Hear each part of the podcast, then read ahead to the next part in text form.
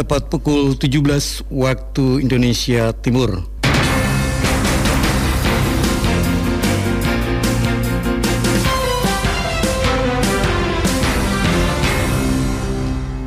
Radio Republik Indonesia Fak-Fak menyampaikan warta berita daerah. Untuk kasus pembunuhan yang sudah disampaikan oleh Bapak Kapolres pada saat rilis yang terjadi pada saat pleno memang tidak ada hubungannya dengan politik. Itu penyampaian dari Bapak Kapolres, penyampaian juga untuk masyarakat sekitar Pak-Pak tidak ada hubungannya dengan politik sekarang yang sedang lagi berjalan tahun 2020 mengalami penurunan, ada 26 kasus jumlah lakanya yang menyebabkan meninggal dunia itu ada 9, 9 ini bukan 9 kasus tapi orang ini ya, kita berbicara orang. Mungkin dalam satu kejadian tersebut berboncengan dua, terus meninggal dua-duanya itu hitungnya dua. Jadi tidak sesuai dengan kalau tadi jumlah laka sampai dengan ada luka ringan 37 itu, itu jumlah jumlah orang ya bukan jumlah kasusnya.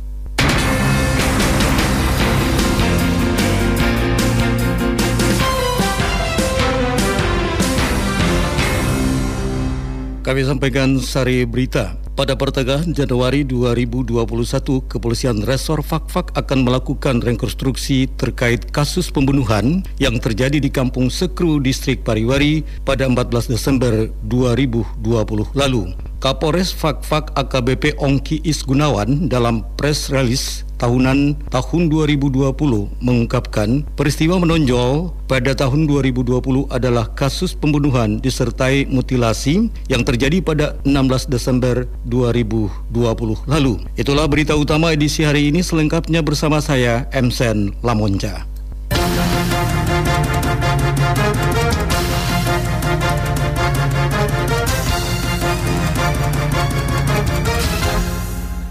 Kami sampaikan berita pertama. Pada pertengahan Januari 2021, Kepolisian Resor Fakfak akan melakukan rekonstruksi terkait kasus pembunuhan yang terjadi di Kampung Sekru, Distrik Pariwari pada 14 Desember 2020 lalu.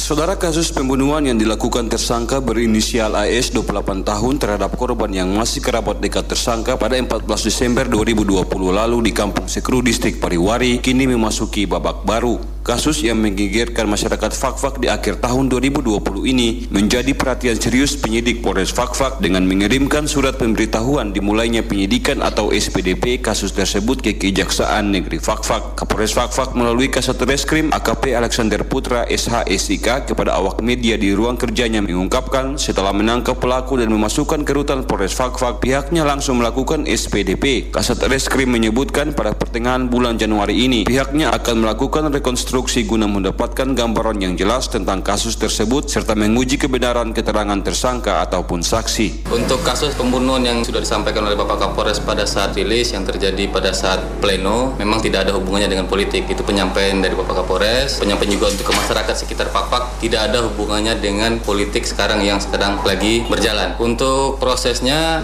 alhamdulillah tidak sampai 24 jam, hanya kita butuhkan waktu 5 jam. Alhamdulillah pelaku sudah diamankan. Terus kemudian untuk penanganan kasus saat ini tersangka sudah kita amankan di rutan Polres. Untuk kasusnya pun tersebut sudah kita laksanakan SPDP. Langsung besoknya kita laksanakan SPDP dan sudah kita laksanakan juga perpanjangan. Nanti insya Allah pada pertengahan Januari kita akan laksanakan rekonstruksi terkait kasus pembunuhan tersebut. Untuk sementara pelaku kita jerat dengan pasal 338. Sebenarnya kita masih mengejar keterangannya dia juga apakah ini termasuk dengan 340 atau 339 terkait berencana. Saat ini kita jerat dengan pasal 338. Ancamannya di atas 15 tahun. AKP Alexander Putra menjelaskan kronologis pembunuhan sesuai keterangan dari tersangka AS bermula dari masalah internal keluarga pelaku dengan korban, di mana saat itu pelaku ke rumah korban meminta rumah maupun kebun pala milik korban dengan alasan bahwa pelaku juga memiliki hak dan juga sudah menikah, tetapi dijawab oleh korban tidak sesuai dengan yang diharapkan tersangka. Di situlah timbul sakit hati pelaku yang kemudian mengayunkan parang ke bagian samping belakang kiri kepala korban. Setelah korban jatuh dalam posisi terlentang, pelaku masih memotong korban hingga kepalanya terpisah dengan badannya. Setelah itu, pelaku meninggalkan korban dan pulang ke rumahnya di Kampung Kiat. Ditambahkan kasat reskrim untuk kasus ini. Untuk sementara tersangka dijerat pasal 338 KUHP dengan ancaman hukuman di atas 15 tahun kurungan penjara. Demikian Niko Aflobun melaporkan.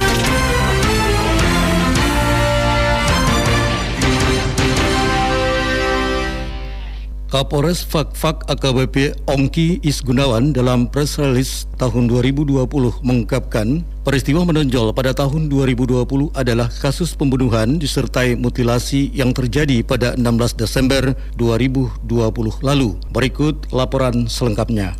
Saudara Kepolisian Resort Fakfak mencatat jumlah laporan kriminal sepanjang tahun 2020 sebanyak 297 kasus. Dari 297 kasus tersebut, 177 di antaranya berhasil diungkap kepolisian dan sisanya 120 kasus dalam proses hukum. Demikian disampaikan Kapolres Fakfak AKBP Ongki Isgunawan dalam laporan press release tahunan tahun 2020 yang digelar di ruang data Mapolres Fakfak Kamis 31 Desember 2020. Diungkapkan Kapolres angka kriminalitas selama tahun 2020 di Fakfak menurun dibandingkan tahun sebelumnya, di mana pada tahun 2019 dari 282 kasus diselesaikan 240 kasus dan sisanya 141 kasus. Sementara untuk angka kecelakaan lalu lintas atau laka lantas pada tahun 2019 sebanyak 34 kasus, meninggal dunia 10 orang, luka berat 15 orang, dan luka ringan 37 orang. Sedangkan di tahun 2020 mengalami penurunan sebanyak 26 kasus, menyebabkan meninggal dunia 9 orang dan luka ringan 20 orang,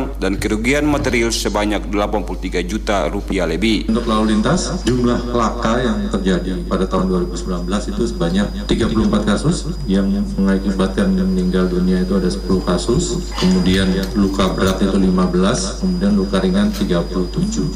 Kerugian material itu 267 juta itu total totalnya. Kemudian di tahun 2020 mengalami penurunan, ada 26 kasus jumlah lakanya yang menyebabkan meninggal dunia itu ada 9. 9 ini bukan 9 kasus tapi orang ini ya, kita berbicara orang. Mungkin dalam satu kejadian tersebut berboncengan dua terus meninggal dua-duanya itu hitungnya dua. Jadi tidak sesuai dengan kalau tadi jumlah laka sampai dengan ada luka ringan 37 itu itu jumlah jumlah orang ya bukan jumlah kasusnya. Kemudian yang luka berat ada 9, kemudian luka ringan ada 20. Terus kerugian materialnya itu 83 juta 700 ribu. Jadi terjadi penurunan sekitar 8 kasus atau 23 persen.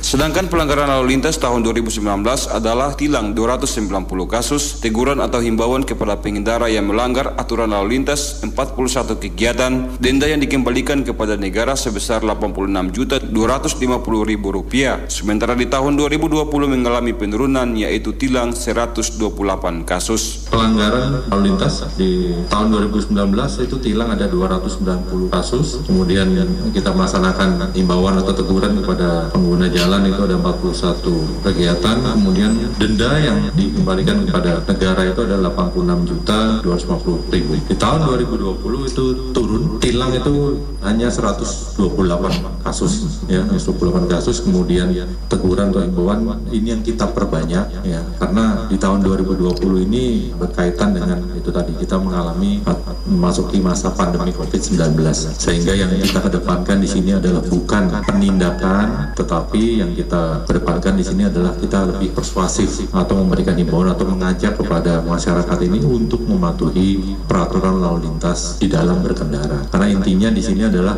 itu untuk kepentingan yang bersangkutan juga menghindari akibat-akibat fatal bila tidak kasarnya pertama menggunakan helm dan lain sebagainya kemudian tidak membawa surat-surat atau kelengkapan berkendara tersebut. Kemudian teguran 360, kemudian denda itu yang bisa kita kembalikan kepada negara 31 juta 750. Jadi memang turunnya jauh karena kita mengurangi untuk melakukan penilangan. Kita lebih banyak kepada himbauan.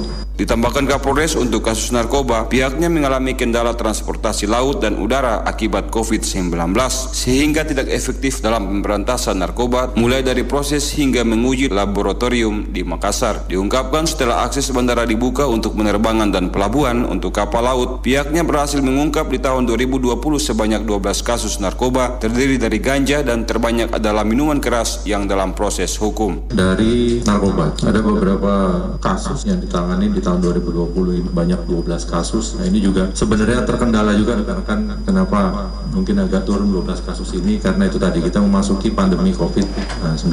Jadi kalau kita untuk menindaklanjuti kasus tindak pidana narkoba ini kita membutuhkan bantuan dari pihak ketiga dalam mengecek apakah barang-barang yang kita dapatkan tersebut memang benar seperti yang kita sangkakan ya seperti mungkin narkotika, psikotropika, kemudian juga minuman keras itu harus kita lakukan uji lab maupun di Balai POM. Nah, pada saat awal mulai dari Maret sampai dengan terakhir sekitar bulan September kemarin ya kita tahu sendiri keterbatasan sarana prasarana ataupun transportasi udara maupun laut ya untuk kita menuju Makassar, kemudian Manokwari dan sebagainya. Makanya kita tidak efektif di dalam pemberantasan narkoba. Tapi begitu sudah dibuka ya alhamdulillah kita langsung action ya sudah kita dapatkan beberapa kasus ya terutama kemarin kita juga dapat ganja kemudian juga yang banyak adalah minuman keras. Disebutkan Kapolres untuk Undang-Undang Narkotika ada enam kasus dalam proses hukum dan Undang-Undang Pangan yaitu pembuatan minuman lokal atau Milo sudah dilanjutkan ke tahap persidangan. Kapolres menambahkan peristiwa menonjol pada tanggal 16 Desember 2020 yaitu telah ditemukan sesosok mayat berjenis kelamin laki-laki di Kampung Sekeru, Distrik Pariwari. Korban bernama Abdullah Samai berusia 51 tahun dan pelaku atau tersangka ber berinisial AS berusia 28 tahun. Saat ini telah diamankan di sel tahanan Polres Fakfak untuk proses hukum dan telah masuk tahap SPDP atau surat pemberitahuan dimulainya penyidikan. Niko Aflobun melaporkan.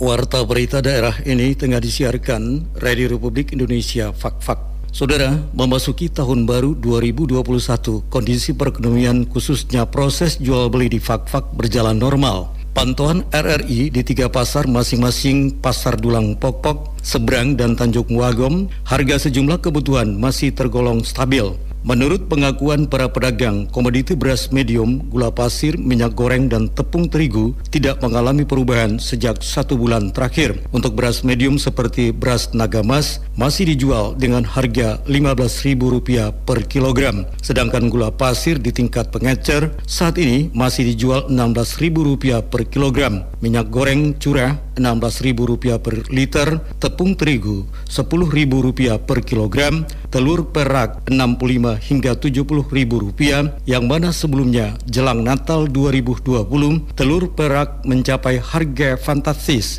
yaitu Rp120.000. Khusus untuk daging ayam beku harga berkisar Rp65 hingga Rp70.000 per ekor. Sementara harga cabai merah keriting Rp60.000 per kilogram, cabai rawit Rp100.000 per kilogram, wortel Rp35.000, kentang Rp25.000, bawang merah Rp55 hingga Rp60.000, bawang putih Rp45 sampai dengan Rp50.000, bawang bombay Rp50.000 dan kentang Rp25.000 per kilogram. Sesuai penuturan para pedagang, harga-harga barang tersebut tergantung stok barang dan harga beli dari tempat asal. Pasokan barang kebutuhan tersebut menurut pengakuan para pedagang didatangkan dari luar Fakfak yaitu Manado, Sulawesi Utara dan Bula Kabupaten Seram bagian timur sedangkan untuk harga ikan segar sesuai jenis dan ukuran ikan mulai 10 hingga 150 ribu rupiah.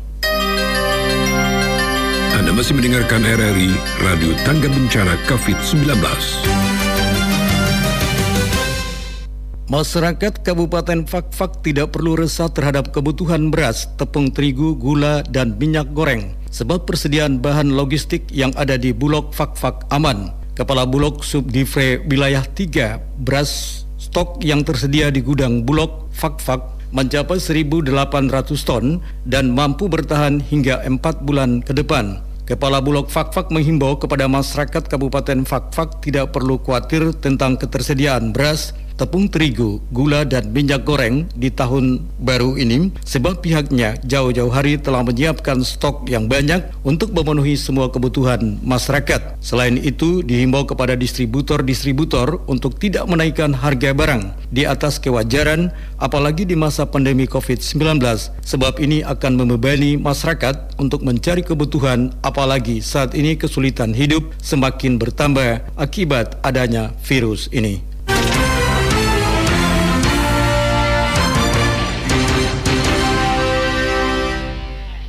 Saudara, seluruh umat telah merayakan pergantian tahun baru dengan berbagai hal. Di Kabupaten Fakfak perayaan malam pergantian tahun, umat Nasrani melakukan ibadah yang berlangsung di setiap gereja. Dalam perayaan tersebut, umat juga diminta untuk mematuhi protokol kesehatan dengan memakai masker dan menjaga jarak satu dengan yang lain dan pada pelaksanaan ibadah pun dijaga ketat oleh aparat keamanan serta pemuda masjid. Tidak hanya malam pergantian tahun pada 1 Januari 2021, juga seluruh umat Kristen melakukan ibadah di masing-masing gereja seperti halnya yang dilaksanakan pada jemaat GPI Betel Fakfak dipimpin pendeta E. Eman Ratu. Dalam khutbahnya ia mengatakan tahun 2020 merupakan tahun pengumulan yang cukup berat di mana permasalahan yang dihadapi bangsa datang silih berganti namun yang masih terus digumuli yakni virus corona yang terus mengancam umat manusia. Oleh karena itu umat diminta untuk bergandengan tangan memutus mata rantai penyebaran COVID-19